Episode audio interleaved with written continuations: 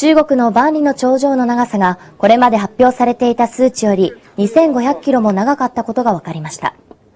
中国の国家文物局などが2年がかりで測量したところ、8851.8キロに及んだということです。これまで頂上の長さは6350キロ、12700里とされたことから万里と呼ばれていました。来年までにさらに調査が行われる予定で、その結果によってはさらに長くなりそうです。